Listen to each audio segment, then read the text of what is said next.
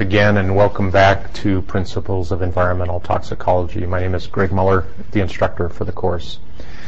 Well, today's lecture, Target Organ Toxicology, what we're going to try to do is explore an array of targets for specific and general types of toxicosis many of us, and just in terms of our previous exposure to uh, the media representations and perhaps in biology classes, have heard some of the terminology that we'll talk about in today's lecture.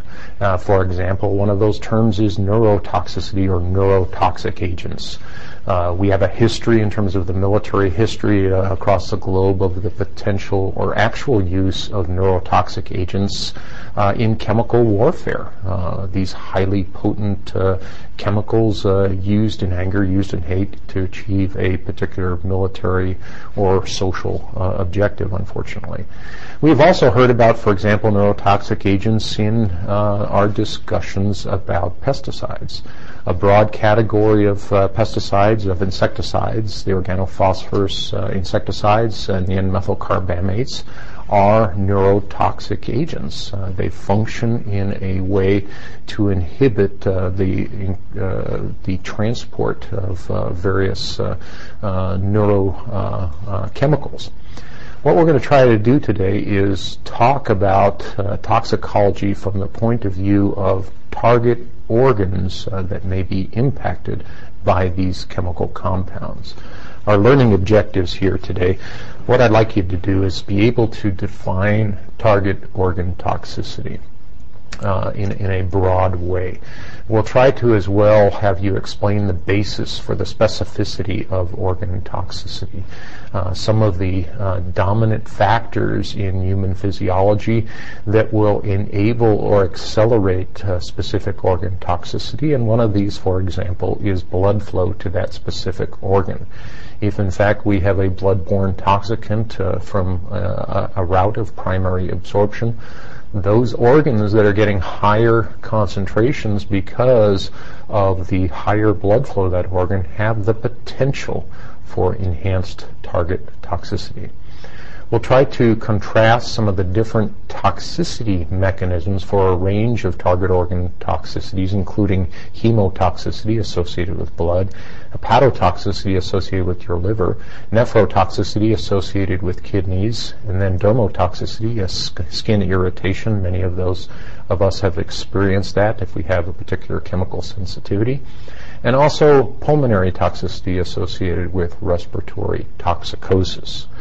Now, in terms of uh, further learning objectives, we will try as well to describe some of the examples of target organ uh, toxicity, and we'll do this through case studies and specific uh, slides, for example, of cellular destruction associated with specific tissues. We'll try to discuss some of the clinical characteristic evaluative procedures that uh, in a clinical setting we use to determine toxicity in various target organs. I'd like you also to be able to explain the concept of oxidative stress. Uh, we're going to try to have you demonstrate that you understand the action of antioxidant enzymes and redox cycling compounds. Uh, oxidative stress isn't necessarily classified as a to- target organ toxicity, but it is a broadly based toxic manifestation uh, that is associated with many sorts of clinical endpoints. This is as good a place as any to discuss that particular presentation of toxicosis. We'll try to also uh, explore neurotoxicity because of its importance in neurological development, its importance in terms of uh, uh, potential interactions uh, and uh, the disabling potential of this particular uh, route of toxicosis. So I'd like you to be able to examine the molecular pathways of cholinesterase inhibition in a discussion of neurotoxicity. Now, in terms of target organ toxicity, we can best describe that in a generic way as the adverse effects or disease states that are manifested in specific organs of the body associated with toxicosis. We find that high cardiac output uh, to a particular organ or organelle uh, will yield the potential for higher exposure and therefore the potential for uh, a larger amount of toxic end effect. Uh, the organs uh, that we'll talk about each have specialized tissues and specialized cells. Because of this, they have uh, specific receptors that might be reactive, uh, transport phenomena, specific uh, actions or reactions that are required. And our target organ toxicants actually can have selective toxicity towards those modes of physiology and biochemistry that are important for that particular organ or organelle we'll find that uh, we have on these various organ types differentiated cellular processes and receptors, and these will key into the specific potential chemical reactivity that we might have in a target organ toxicity we find that various toxicants and their metabolites may have uh, specific reactive pathways. In other words, a primary parent toxic compound may have a different target organ effect than its metabolite due to the structural chemical change associated with biotransformation. And one of the things we need to understand is that toxicants do not necessarily affect all organs to the same extent. Uh, it may have several different sites of action and several target organs. And so we may refer to something as a nephrotoxin, but at the same time, that toxicant may have a general toxicosis or general reactivity to multiple organs. We also have to be very uh, mindful that multitoxicant exposure may target the same organ. And so this is essentially a buildup of potential end effects uh, through multiple exposures of different compounds.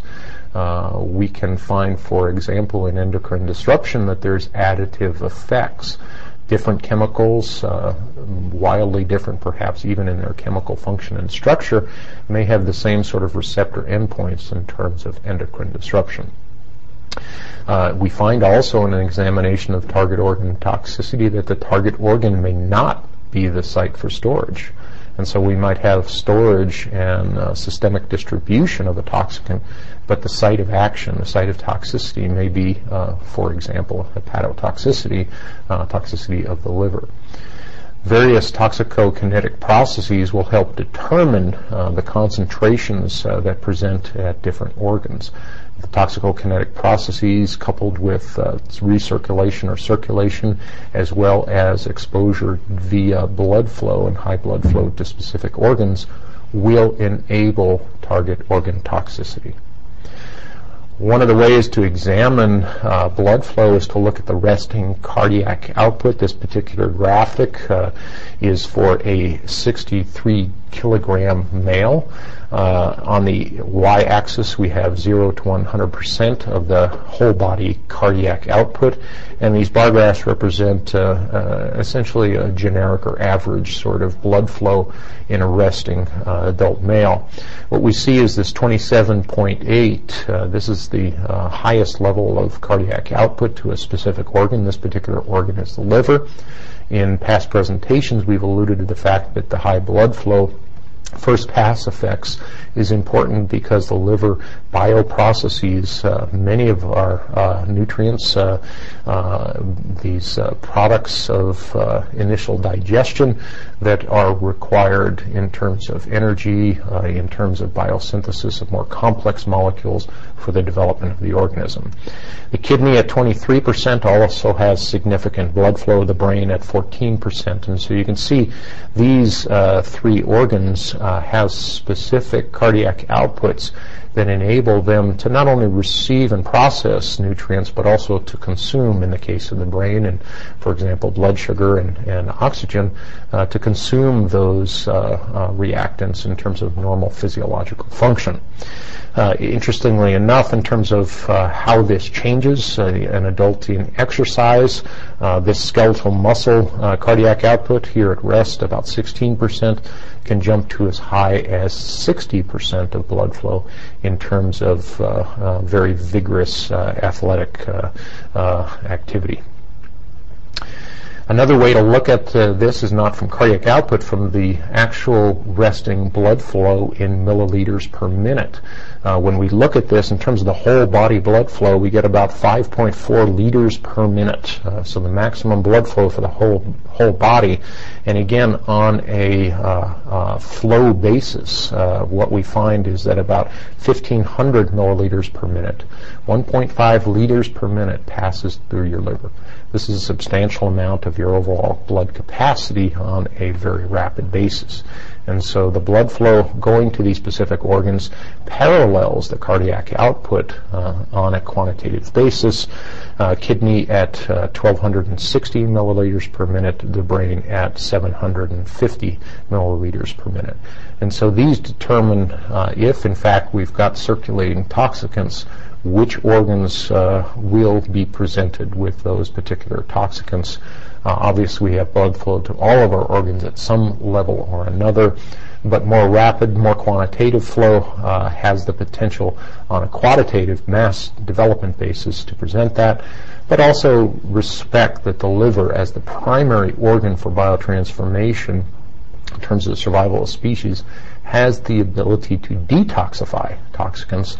And so from a survival evolutionary point of view, uh, uh, we probably are best served by having uh, our blood flow go to our liver. We need also to kind of understand uh, some of the major blood circulation pathways in terms of uh, uh, how blood is presented to the various organs, the lungs, the liver, the kidneys, and the gastrointestinal tract, and also to uh, aid in not only absorption but elimination of metabolic byproducts. This uh, cartoon, uh, again, this is not a physiology class, but from an introductory perspective, should give you a roadmap of uh, how blood circulates. what we're primarily concerned in terms of first pass effects is the vascularization and transport of uh, digested nutrients uh, from the gastrointestinal tract up into the liver via the portal vein. This is a primary process. This plus the pulmonary uh, uh blood flow allows the liver to have this maximal sort of blood flow in terms of its uh, position of dominance uh, in terms of the circulation of blood in the human body. Well, let's start off in a discussion of all of our target organ uh, toxicities, and our first is hemotoxicity, and this has to do with toxicity affecting blood cell components. Uh, the blood cell components include the erythrocytes, or the red blood cells, the leukocytes, these uh, white blood cells uh, that have uh, several different functions, including immune functions, and the thrombocytes, another major category of blood cells, uh, and these are important in terms of clotting function. Uh, we find that hemotoxicity occurs when the number or the function of these blood cells is impaired by a toxicosis. So the number, uh, I'm sorry, the function of cells uh, can get changed or damaged when we have exposure to various toxicants. For example, we've talked about the ability of nitrate and nitrite to actually oxidize ferric iron in hemoglobin, important for oxygen transport, to um, oxidize ferrous iron to ferric iron and inhibit oxygen transport.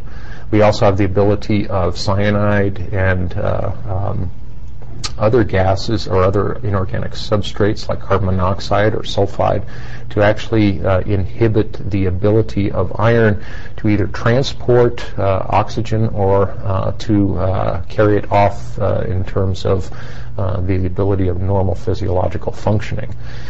Um, we also can damage uh, the blood system by changing the number of the particular blood cells. A loss of red blood cells or a decrease in the amount of blood cells uh, associated with toxicosis uh, can yield anemia. Uh, an increase in white blood cells via toxicosis can yield leukemia. Uh, we can also have a decrease in thrombocytes or uh, granulocytes, uh, agranulocytopenia or thrombocytopenia. This is a decrease in uh, thrombocytes or granulocytes. Uh, again, uh, sub uh, components of the red of the blood cell components. In terms of evaluation, how do we evaluate uh, uh, a, a, patient for hemotoxicity? We do this primarily through complete blood counts. We have normal ranges for all of the blood components. Last time you did a physical, you may have had a CBC workup. On your chart, uh, there will be a count and a range in terms of a normal range. Your physician will tell you if you have a number out of that range, and perhaps uh, that's due to, for instance, uh, having uh, an infectious process where your white blood cell count might be elevated, or perhaps uh, you might have uh, familial anemia due to some sort of genetic defect. You can also determine uh, hemotoxicity by a, a, number of physical uh, analyses, uh, such as arterial blood gases. Arterial blood gas will uh, tell uh, the clinician whether or not your oxygen transport is up to par. And we can also directly take a look at either the toxicants or the metabolites, typically in plasma, uh, as a blood carrier.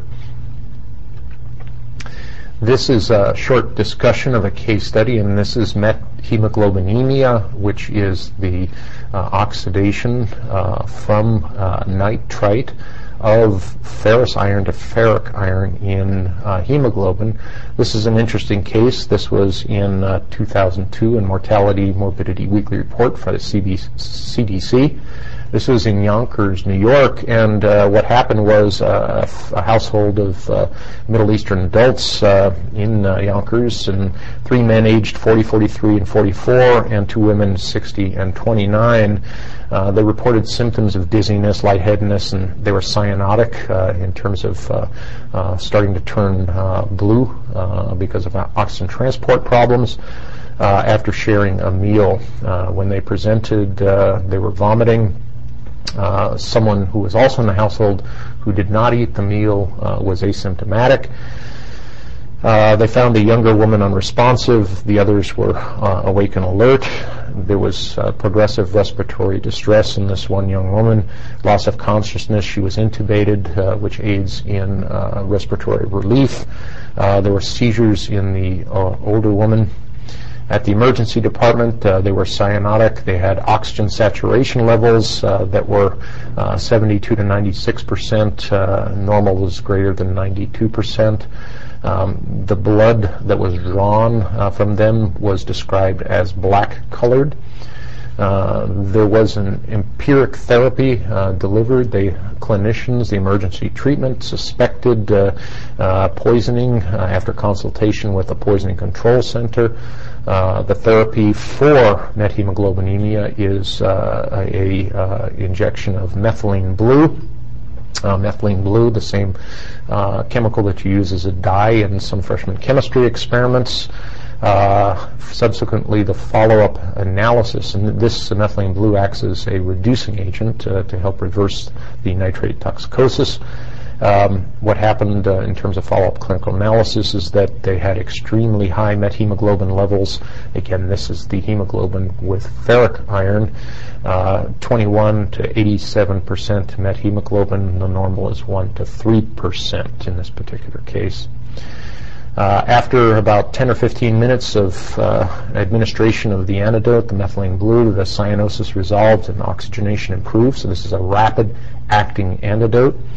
Uh, three men became asymptomatic after therapy, and the two women, uh, which had uh, more advanced uh, uh, health problems associated with this exposure, actually required ventil- ventilation, intubation, and respiratory support. Um, and it pretty much took them a couple of days to resolve this. Uh, in terms of the follow-up uh, disease investigation, uh, they found that uh, someone had been using sodium nitrite, which is a cure, curing reagent used in meat preparation, and it was put into a bag that had been marked uh, iodized table salt, uh, mislabeling episode causing a significant toxicosis and a potential lethality in this case to several people. Our next uh, target organ toxicity is uh, a hepatotoxicity. Uh, our liver, as we've said several times in here, is a very functionally important uh, organ for life processes, uh, these primarily being biosynthesis and nutrient metabolism. It's the most important organ that we have in terms of toxicology for detoxification and biotransformation. This is where a lot of it happens. Uh, it's the primary site for metabolism, and we use isolated hepatocytes to study chemical biotransformation in terms of a study of metabolism of various toxicants. We have in the liver a high cardiac output, and therefore we have these first pass effects from the portal vein. It's important as well to consider the fact that there is a recirculation. This organ is so important in biosynthesis that we want to ensure uh, via uh, enterohepatic recirculation, that any nutrients that are available via the diet, uh, via normal sorts of uh, uh, life-sustaining uh, requirements, are actually presented and reused and used in high efficiency, and that's probably the, the evolutionary strategy of enterohepatic recirculation. But we also note that primary toxicants and metabolites can be also recirculated. This slide uh, gives you a macro analysis. Is a cross section of the diseased liver. Uh, this actually is a bovine liver. Uh, typical uh, of what you see uh, if you've ever seen liver uh, in in the market or in the butcher shop. you notice that it is typically uniform, kind of muddy red in color. Uh, this uh, diseased liver uh, is anything but. it shows signs of infarction or decreased blood flow, and so you see a light pinking of the tissue here in the center part from decreased blood flow. You can even see some white tissue. Uh, you can see necrosis uh, where in fact uh, cells have broken down and there's uh, clots uh, forming and you can see hemorrhage in terms of the potential uh, aspect of leakage of some of the blood vessels within this relatively uniform tissue that has a tremendous amount of blood flow passing through it. If we take a look at a microscopic representation, a histological representation of liver tissue, uh, liver is uh, made up of these repeating segments of, of uh, lobules. Each lobule is, in fact, a uh, little biofactory. Uh, it has blood transport. It has connections to the portal vein. It has hepatic artery in terms of uh, passage of blood into the tissue and then out of the tissue. And as well, we also have a third transport, and these are bile ducts. And bile is actually uh, made by the liver hepatocytes and transported uh, via the bile duct uh, to the bile uh, uh, to the gallbladder and to the bile duct for transport back into the gastrointestinal tract. Um, these uh, hepatocytes are arranged in these lobules. Each one has the ability uh, to do all of the metabolism that we have talked about in terms of phase one and phase two biotransformations. Now, in terms of hepatotoxicity, if we look at the liver not for what it can do in a positive way, but perhaps how we can damage it through toxicity, there are primary modes of toxicity. We can have cytotoxic effects, things like lipid peroxidation, and this is an oxidative stress reaction from a reactive, uh, typically uh, free radical process. When we have lipid peroxidation, we can have the impact of breaking the cell membrane. When we break the cell membrane, we destroy uh, the potential of that cell to have its normal physiological processes uh, and we have leakage of cellular components, sometimes very bioactive, into the general organ. We can have direct necrosis, uh, tissue death, cellular death. Uh, sometimes this can be localized, sometimes this can be uh, fairly substantial in terms of the range and toxicity uh, of the particular exposure. We can have cirrhosis, scarring, a buildup of scarring tissue if we have repeated necrosis, uh, development of fibrosis. Uh, these sorts of fibroid uh, materials are not uh, uh, tissues that can that function like normal liver tissue, and sometimes they can actually block flow. they can be cholestatic, blocking the flow of the bile uh, in terms of buildup of, of these uh, non-vascularized uh, uh, tissues, these scar tissues. Uh, in certain conditions, such as alcohol, we can also develop fatty liver, again, interrupting normal biological function of this most important of organs. Uh, the cholestatic uh, aspects, uh, these can be interrupted flow of bile. Um, this can be from tissue damage and scarring. Uh, it can also be the development of uh, stones, uh, gallstones, and, and various uh, calcium-based uh, deposits that actually physically obstruct the various bile pathways within uh, the liver and in the bile duct. There are several function, liver function indicators um, in your last physical, in your blood analysis. You probably looked, uh, had had your uh, physician um, probably looked uh, or surveyed for several liver enzymes. Liver enzymes belong in the liver, not in the general blood supply.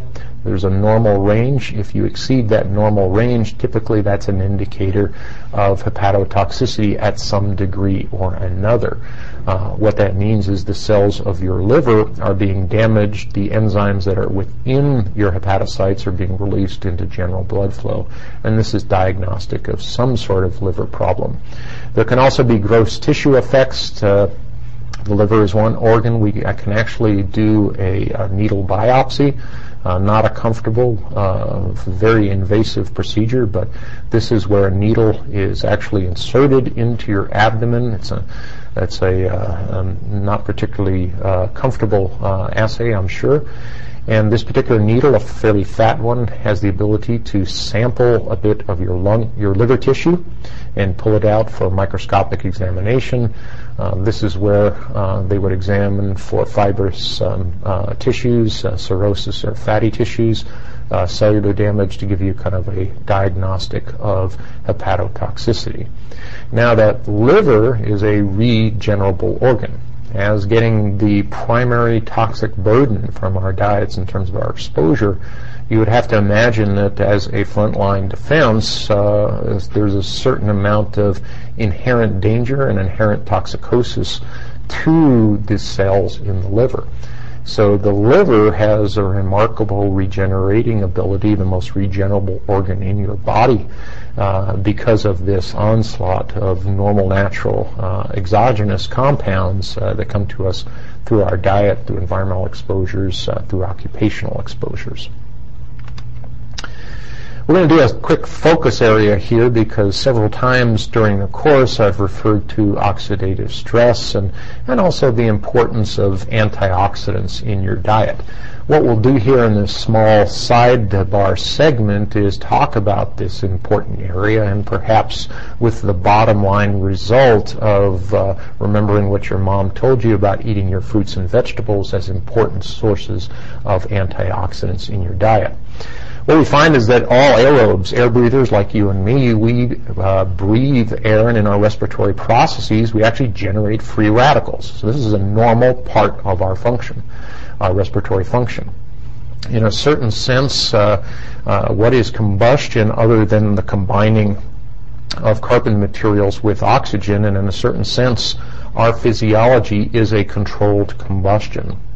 In, as a respiratory byproduct, we create superoxide, which is an oxygen-free radical we'll see that uh, normal oxidant or antioxidant enzyme system actually detoxifies these free radicals. And as it in as as it's uh, interesting to, to note uh, that our antioxidant enzymes are inducible. Uh, they're inducible uh, via, for example, training and exercise.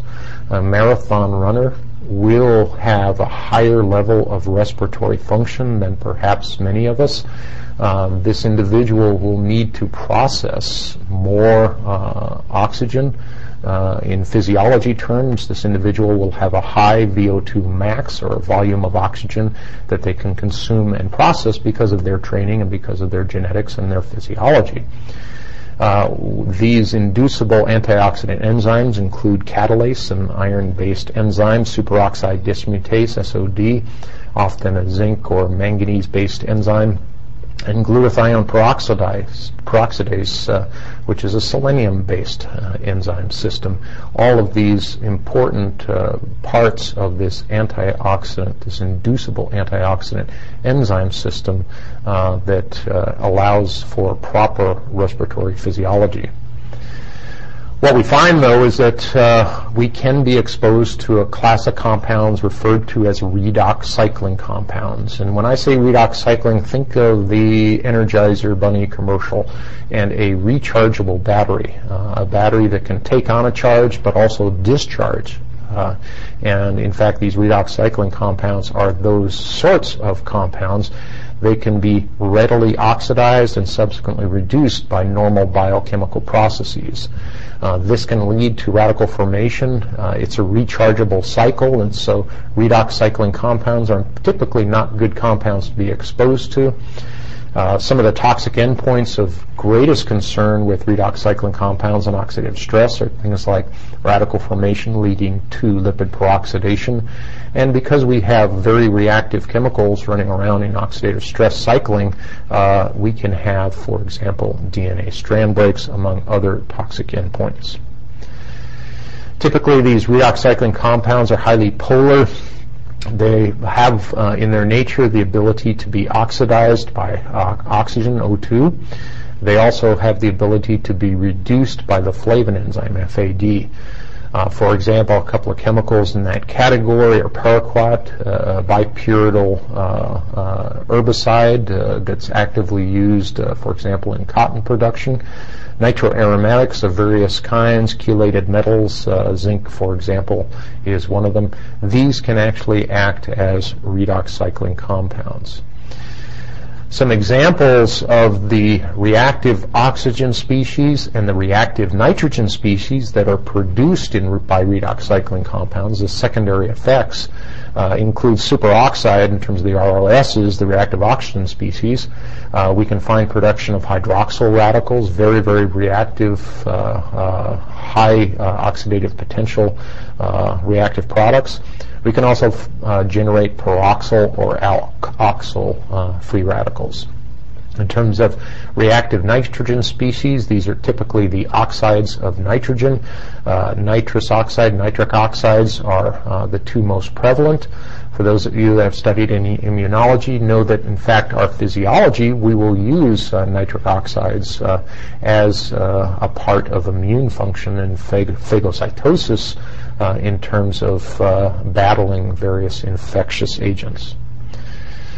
So where do these radical species that we're exposed to come from? Uh, primarily exposure is through breathing of oxygen. Uh, again, because we are controlled internal combustion in our respiratory physiology, we have the ability to adapt and control this.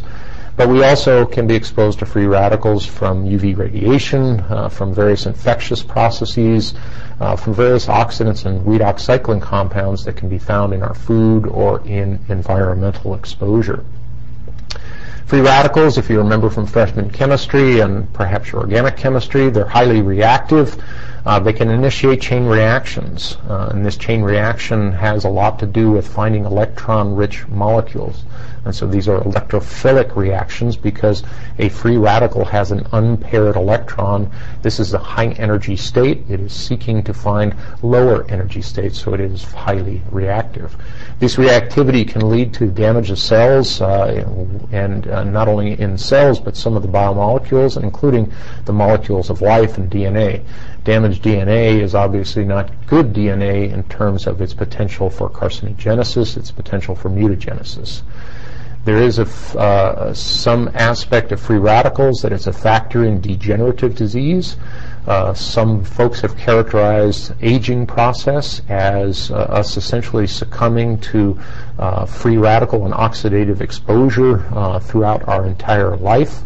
Uh, that's why there have been tremendous number of diet and nutrition studies associated with uh, consuming uh, antioxidants in terms of a diet rich in fruits and vegetables and naturally occurring uh, chemicals in those uh, uh, plants and as well as antioxidants that are consumed in terms of vitamin supplements.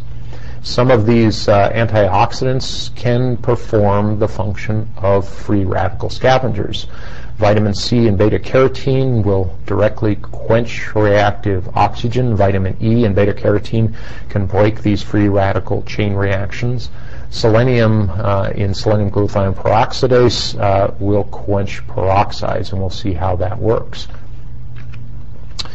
There are some beneficial oxidative processes. I don't want you to go away thinking that oxidation is a bad thing. Uh, in fact, it's required for necessary life processes.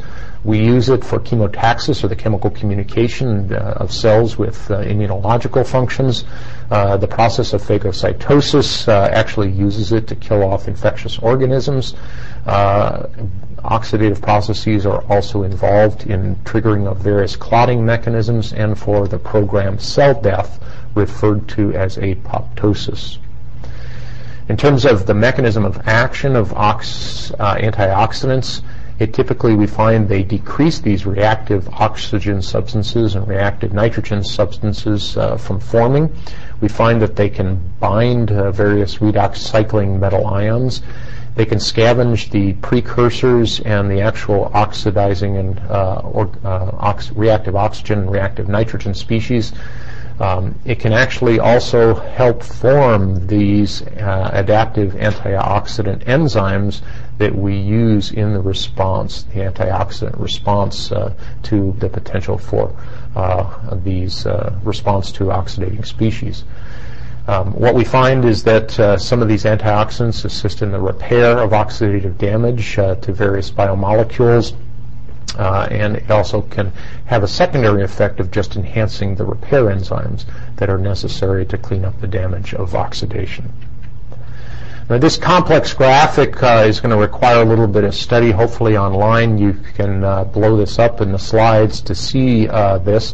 This pathway is the complete uh, uh, representation or a complete representation of oxidative stress. Uh, I talked about this battery, the redox cycle here, where we have a parent compound and a radical metabolite, for example, but it's cycling through here. It's actually um, releasing an electron on the oxidation side, and it's gaining an electron on the reduction side over here with FAD and the flavin enzyme.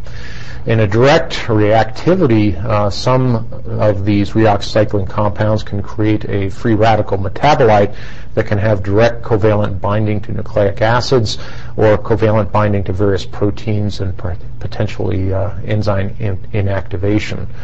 Um, what we can also find is that uh, through this normal redox cycling process, we do create superoxide or the oxygen-free radical. We do have a system, an antioxidant enzyme system to manage uh, superoxide. Uh, it starts off with superoxide dismutase, which actually strips off that oxygen. It does, however, create peroxide as a byproduct. Peroxide is still a relatively strong oxidant, uh, very toxic on a cellular basis. Uh, we also have the ability up here to have catalase act directly on superoxide catalase uh, can actually, or iron can uh, actually um, uh, have a hydroxyl free radical uh, as an end product. This free radical can have toxic endpoints of DNA strand breaks, lipid peroxidation, and enzyme inactivation. Uh, peroxide can be acted on by catalase and glutathione peroxidase to actually uh, reduce that uh, down to water as a byproduct. And so this is our antioxidant enzyme cycle. It's two steps typically. Superoxide dismutase to take superoxide uh, and turn it into peroxide. Peroxide is then acted on by glutathione peroxidase or catalase to produce water. Stepwise deactivation of these very uh, reactive oxidants. As I said, some of the endpoints of oxidative stress that we need to be concerned about, lipid peroxidation, DNA strand breaks, enzyme inactivation, various covalent binding of molecules to nucleic acids, uh, and potential uh, problem associated with these DNA adducts, uh, as well covalent binding to various proteins that have necessary physical, biophysical activity. In terms of this enzymatic response and this inducible enzymatic response, uh, when you think about it, uh, think about a bird uh, that is flying in migration hundreds, if not thousands of miles, and how its physiology needs to be able to respond to a high energy output uh, and bioprocessing of uh, respiratory physiology uh, and oxygen and the ability to essentially put the fire out that's initiated by respiratory processes, these animals have to have very good antioxidant enzymatic response to free radical formation. So we have these SODs, in this case magnesium uh, superoxide, manganese superoxide dismutase, uh, the production of a uh, peroxide and selenium glutathione peroxidase. Uh, this is an important, this is the reason why uh, selenium is a required trace element in the human diet is primarily through the production of selenium glutathione peroxidase as well as some other selenol proteins. Our next uh, uh, examination in terms of target organ toxicity will be nephrotoxicity remembering uh, from our, our previous discussions in terms of biotransformation and elimination that there are three major processes of the kidney, and they include the physical filtration, glomerular filtration. We then uh, follow up in the uh, proximal tubules with tubular reabsorption, and then we finally have tubular secretion, where we have this balancing of fluids such that the kidney uh, filtrate uh, is 99% reabsorbed uh, back into the body. Now, obviously, with this uh, orchestration of processes, we have potential for toxic effects at each one of those levels of process. Uh, we can damage the porosity uh, of the uh, glomerulus in terms of its filtration ability.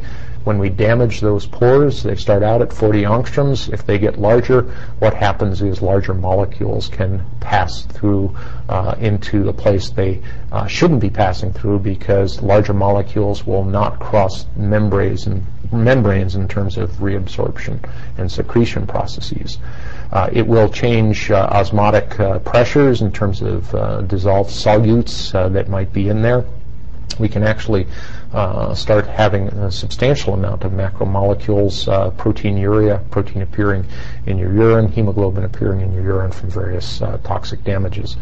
We can have modification of tubular reabsorption, and so we will end up with a water imbalance, electrolyte or nutrient loss, because that will not be reabsorbed and we can lose active transport of uh, nutrients and ions such as potassium across these membranes.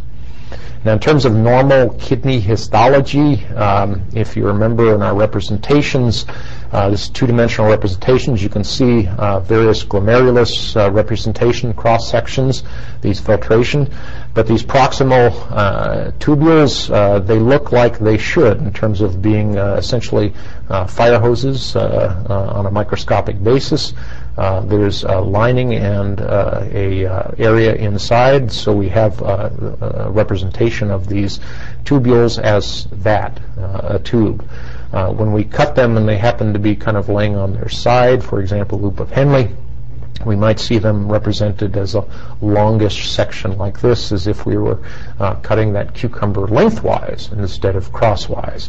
And so you get a sense that there is a tremendous amount of uh, convoluted tubules associated with uh, kidney microphysiology. In nephrotoxicity, we have several different syndromes. Uh, these are uh, diagnostic of kidney damage.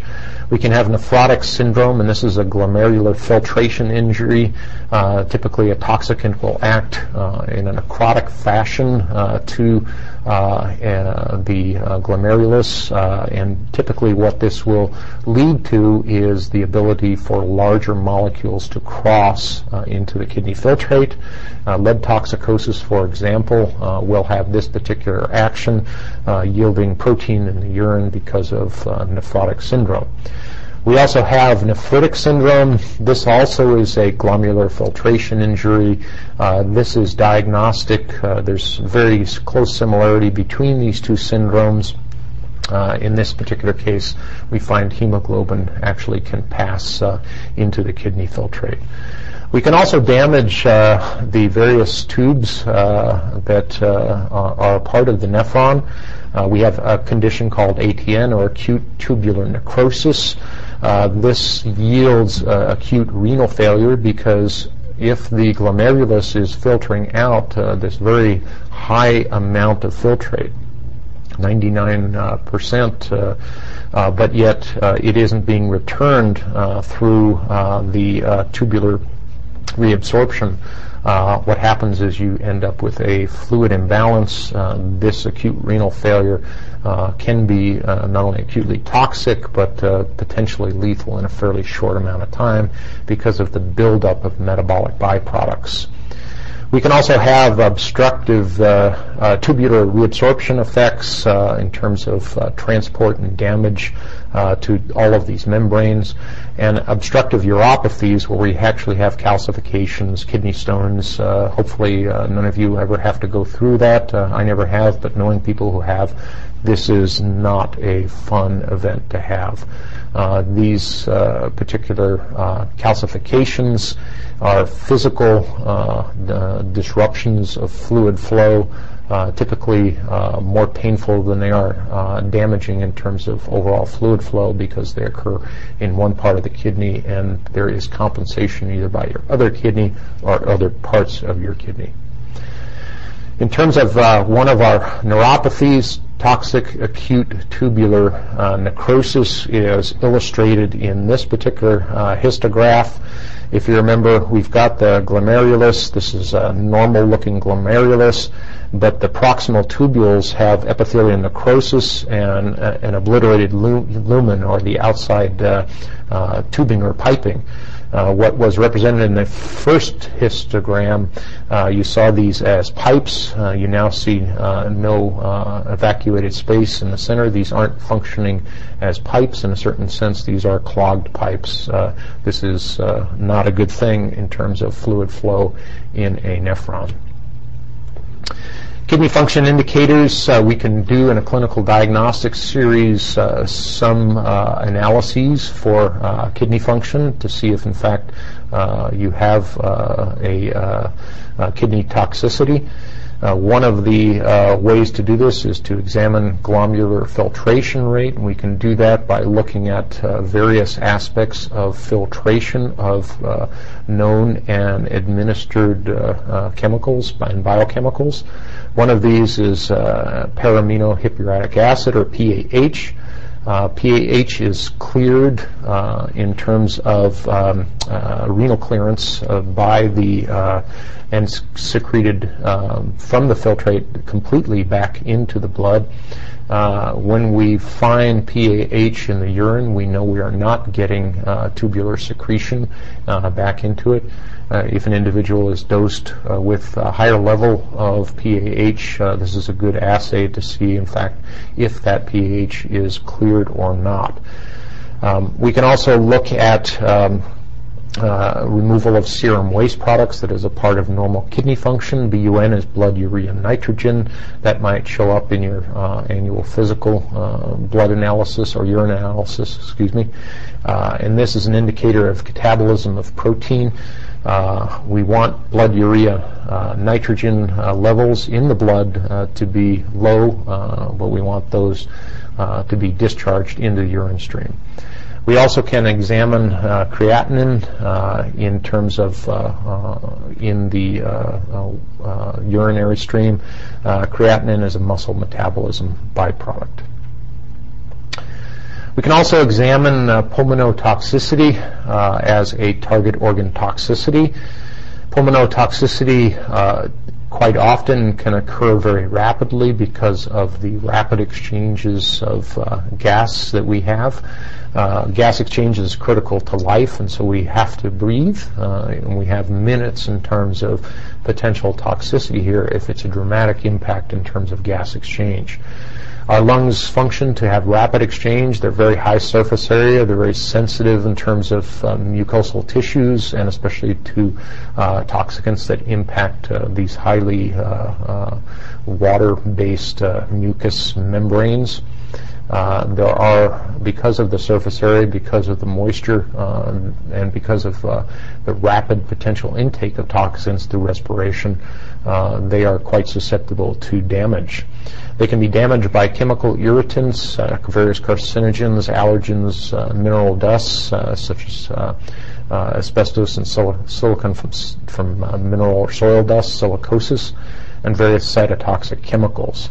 Some of the endpoints of pulmonotoxicity can include an inflammation response, uh, edema, edema f- meaning uh, passage of fluids uh, from your vascular system and your capillaries across the membranes uh, and perhaps uh, into uh, your lung tissue. there can be tissue necrosis for acutely cytotoxic chemicals. With repeated uh, uh, inflammation, repeated infection, repeated uh, exposure to toxicants, we can develop fibrosis or carcinoma. Some of the disease manifestations of pulmonotoxicity is ARDS or adult respiratory distress syndrome. Uh, this quite often is uh, an infectious uh, uh result of sepsis and hospitalization. Uh, it's highly lethal. Uh, typically, it develops into an acute pneumonia, fluid filling, blood filling into your lungs. not a desirable outcome in terms of hospitalization and disease management. We can have asthma, lung cancer. We can have infarcts or um, essentially loss of blood flow to various parts of our lungs. Uh, we can also have emphysema or the development of scar tissue from repeated exposure to toxicants uh, such as those presented, for example, by cigarette smoking. Uh, this slide gives you an idea. I've introduced uh, the repeated exposure by uh, these physical mineral uh, toxicants such as asbestos. Uh, asbestos is uh, it's useful or has been useful historically because it is a fibrous mineral. Its physical characteristics allowed it to be used in many industrial applications. Um, these industrial applications in, uh, were uh, useful for increasing the fire resistance of paints and insulation uh, because of the potential uh, of these fibers to be woven into various fabrics in terms of industrial uses.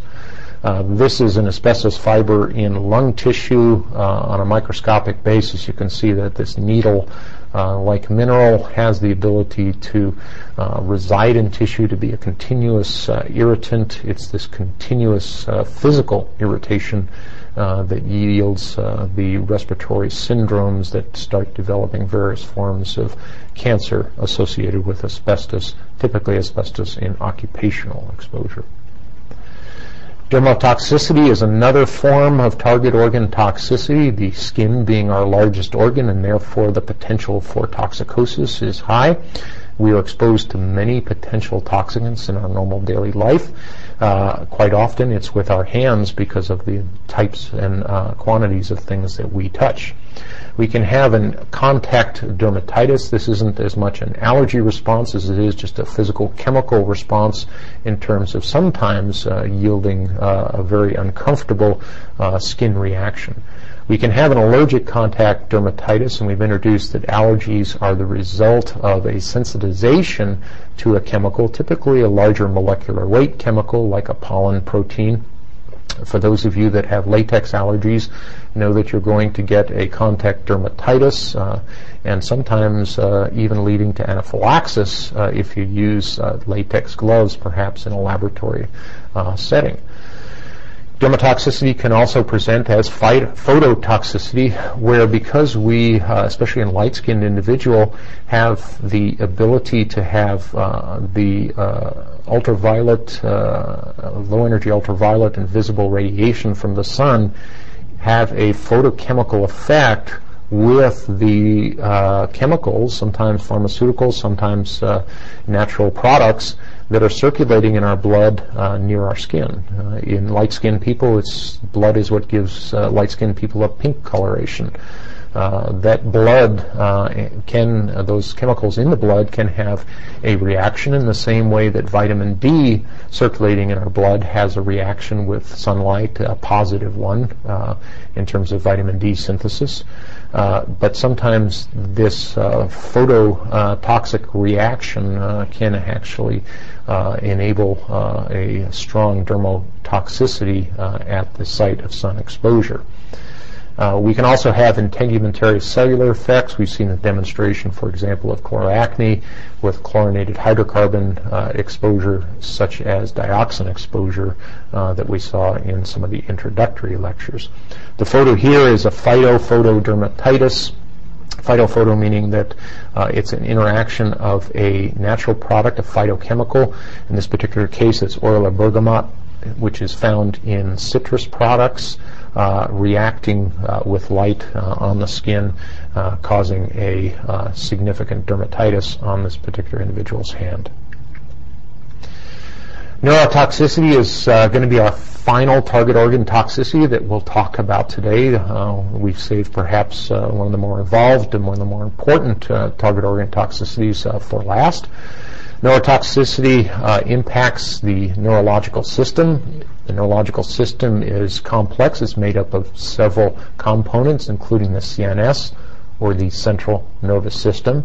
The PNS, the peripheral nervous system. The central nervous system is the brain and spinal cord, as opposed to the peripheral nervous system, which is our sensory and motor control system.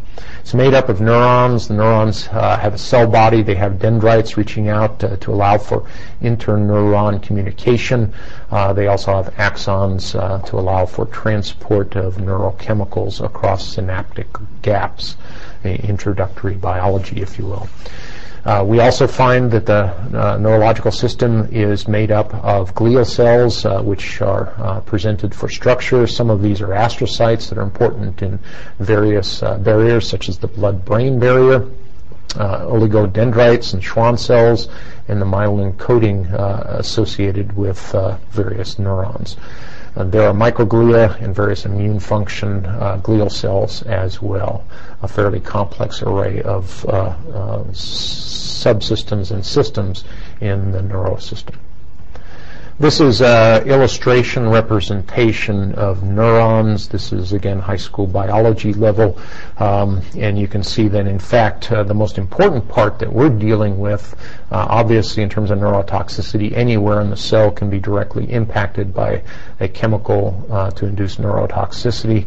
Quite often we're dealing with chemicals that interrupt uh, neurotransmission and neurotransmitter molecules uh, across the synaptic cleft uh, associated with communication from one neuron to another. In terms of the background uh, processes uh, happening in neurons, if we look at this in a generic way, we find that uh, there's active transport of sodium out of the cells and potassium into the cells, and this does yield an electrical potential across these axonal membranes. Uh, we find that the next step is a passive reverse transport that uh, initiates a cascading depolarization down the cell. Uh, this is the charging, if you will, of a neuron. At the synapses, we get a chemical a conversion of this uh, electrical energy into chemical energy as neurotransmitters are released and they chemically transmit this uh, depolarization to the next neuron. So it's a cascading or communicative effect. These neurotransmitters cross the synaptic cleft uh, to the receptors uh, at the next uh, neuron. Neurotoxins, in terms of their uh, target, uh, can impact uh, the sodium or potassium channels. And so we can see inhibition or stimulation both in terms of excitatory responses. Uh, we'll talk in terms of furthermore further analysis of some uh, toxins uh, such as uh, poison fish toxins or fugu toxins, how some of these neurotoxins can impact uh, uh, our excitatory or hyperstimulated response, but other toxins can actually inhibit the same response.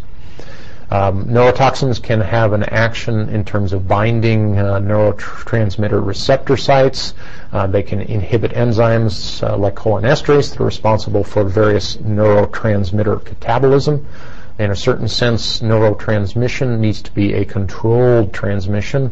Uh, we don't want to short circuit it. We want it to turn on when there's a pulse. We want it to turn off when there isn't a pulse.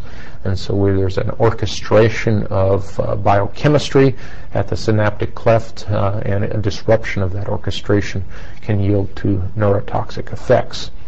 Uh, in terms of a uh, one of the effects, uh, chemicals can damage this myelin sheath uh, on the exterior part of a neuron.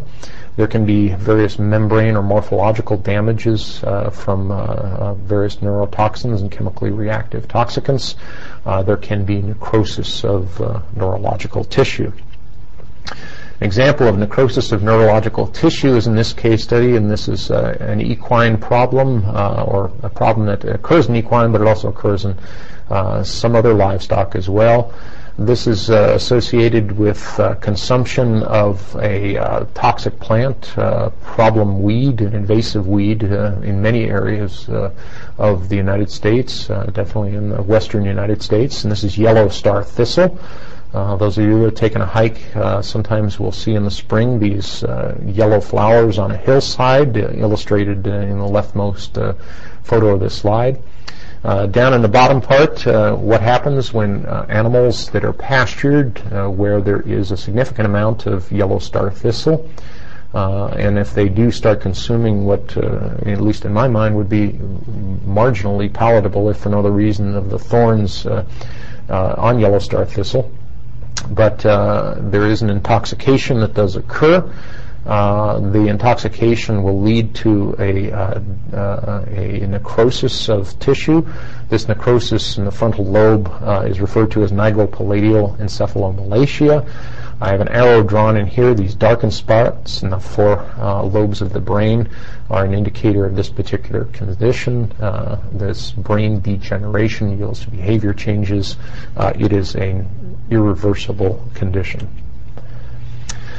One of the prime vectors of neurotoxicity that we are concerned about is cholinesterase inhibition. Cholinesterase inhibition is the mode of action of many of the pesticides, the insecticides, the organophosphorus, and the N-methylcarbamates that we've introduced.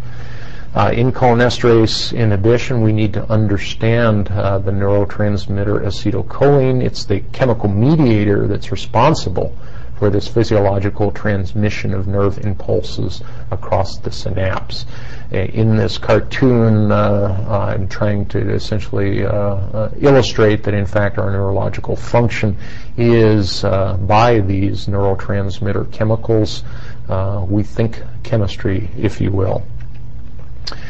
An important part of this transmission is the enzyme acetylcholinesterase. The function of this particular enzyme is to hydrolyze the acetylcholine neurotransmitter. The active site of the acetylcholinesterase, ACHE, actually contains two subsites.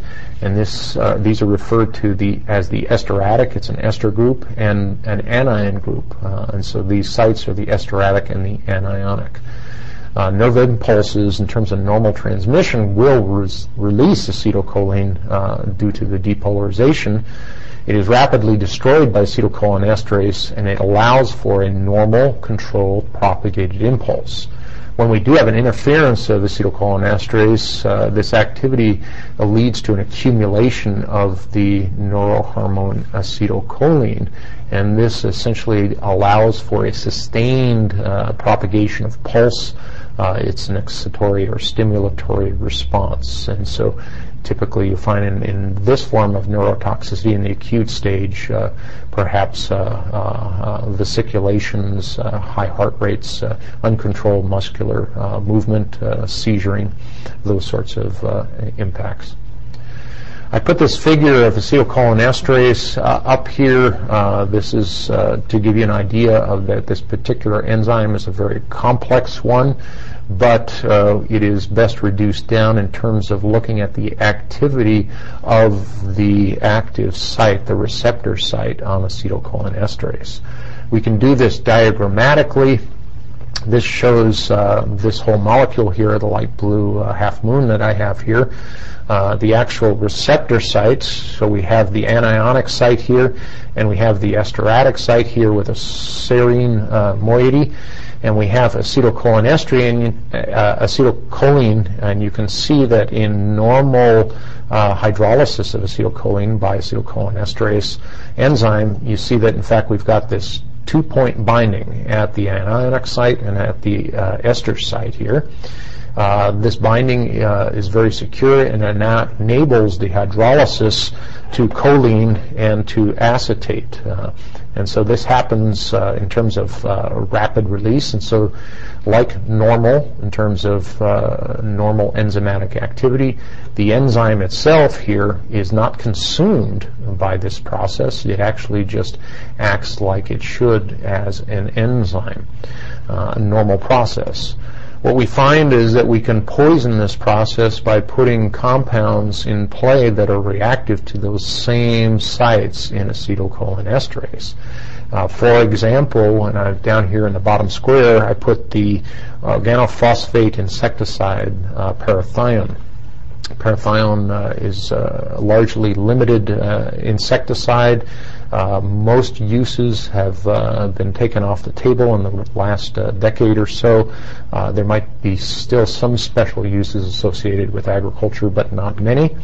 One of the reasons was because of its acute uh, toxicity and neurotoxicity potential in uh, these uh, OP pesticides, these organophosphorus pesticides, typically, and, and here's a case for parathion, what you find is that you've got a leaving group here, uh, you can see, uh, for parathion, and a phosphate moiety here, which is the active, reactive part that is going to poison acetylcholinesterase. It does it because this phosphate moiety is reactive with the ester group on acetylcholine as the leaving group uh, uh, leaves, and this is the X part here, you get a phosphorylation of uh acetylcholinesterase. This phosphorylation is largely irreversible. Uh, there is an impact here in terms of uh, limiting the uh, future ability of this enzyme to actually do what it needs to do, and it essentially its reactive sites have been now poisoned. Uh, there are antidotes uh, that can impact this, um, but sometimes these antidotes are uh, either ineffective or especially ineffective if there's been any sort of aging that has occurred in terms of time between the poisoning and time between the administration of the antidote. The way we look at this uh, in, on a molecular basis, uh, we saw that in fact acetylcholinesterase is a fairly large complex enzyme. Uh, there is a place on the molecule, a receptor site, uh, that is referred to as the gorge. Here's the uh, oxyanion hole, and here's the OP binding serine moiety right here. And so this is allowing for the sites of reactivity. Uh, we can take a look at that in terms of simplifying those sites of reactivity. Again, the oxyanion hole We've got, um, in this particular case, an OP that is binding to that serine moiety, and it's actually blocking. And this gives a, a two-dimensional representation that allows you at least to do a three-dimensional interpretation of the receptor site here uh, for acetylcholine on acetylcholine esterase. Once we have this OP docking, uh, we've essentially uh, uh, blocked it uh, in terms of its ability to have this reversible uh, deactivation of acetylcholine, the hydrolysis of acetylcholine. Once blocked, the acetylcholine will then just hang out in the synaptic cleft and induce neurotransmission and the excitatory response. One of the ways we can antidote, have an antidote uh, to this reactivity is through a chemical called 2-PAM, that's pyridine aldoxime uh, methylchloride. Uh, 2-PAM actually uh, can bind uh, to the phosphate moiety that has uh, reacted with cholinesterase. Uh, it presents a very strong reaction uh, and it can reverse that binding. Uh, it can cleave, uh, in this case, the neurotoxic agent from the enzyme and restore the enzyme's activity. Uh, the problem is uh, that typically uh, there will be some residual effects, even though uh, uh, a lethal intoxication might be reversed. Uh, there will still be some neurotoxic damage uh, associated with an exposure that requires 2-PAM uh, antidote. 2-PAM is an antidote that is used in terms of defense of perhaps neurotoxins that might be used in chemical warfare. We'll finish up with a quick case study. This is interesting uh, because uh, this is uh, a demonstration of uh, the plant kingdom and some uh, biologically active agents in plants in the human diet and, and in uh, natural medicinals, one being used as the antidote for the other. This particular case study also from Mortality Morbidity Weekly this is a 1994 case uh, where uh, several members and three families were intoxicated after uh, drinking yerba mate tea or Paraguay tea. Uh, this is a tea that's um, available in most uh, health food stores. Uh, it's got a little bit of a, a caffeine type kick to it. Uh, it also has uh, some uh, natural components, some phytochemicals, uh, which can cause uh, different levels of effects, and typically also because uh, sometimes these are harvested from natural environments, toxic plants of various types can be put into the mix in terms of sloppy harvest, if you will. Uh, in both of these, in all these cases, the manifestations occurred within about two hours of drinking this tea. This is a commercially processed and produced uh, tea, Paraguay tea. Uh, and this particular plant is native to South America. Uh, in one of the cases, a 39-year-old man and his 38-year-old wife shared a pot of tea, and within 30 minutes, they actually developed acute symptoms, agitation, and flushed skin. They were transported uh, by ambulance to the emergency department. Uh, they have uh, they had fever, uh, dilated non-reactive pupils, uh, dry skin, and oral mucous membranes. Bowel sounds were absent, so there was a, a definite potential for neurotoxicity there. Uh, they were able to be diagnosed uh, as uh, um, from anticholinergic poisoning uh, based on clinical findings. Anticholinergic poisoning is not uh, cholinesterase inhibition. This is uh, a poisoning where the receptor for um, a acetylcholine is actually blocked. There's a competitive inhibition by a chemical at the receptor site across the, the synaptic cleft. Uh, so there was in this particular tea uh, an anticholinergic compound blocking this. Uh, the treatment for this uh, individual, uh, these individuals uh, were intravenous physostigmine. What's interesting about this particular chemical, it's a natural product. It's a product uh, from uh, a bean called the Calomar bean, which comes from a plant that is referred to as the doomsday plant. this particular plant uh, had a, a uh, nefarious medicinal history because uh, it would, used to be uh, used in the uh, uh, examination of prisoners to try to get them uncomfortable, to make them actually talk because of the potential and, and in most cases reversible poisoning associated with this. Um, is actually a reversible cholinesterase inhibitor uh, that's retained, that's uh, actually obtained from a natural plant. So, and the interesting part of this particular case study is uh, we have a, a toxicant uh, from one plant, a phytochemical uh, coming from one plant, the yerba mate tea, uh, being counteracted by a chemical, a phytochemical from another plant.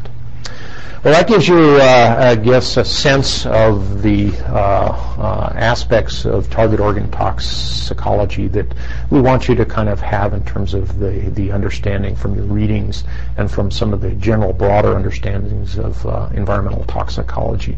Uh, next time what we'll do is uh, talk about perhaps a, a, special category of, of endpoints, and these endpoints will include carcinogenesis, teratogenesis, and mutagenesis. Until next time, we'll see you later. Thanks so much for being here.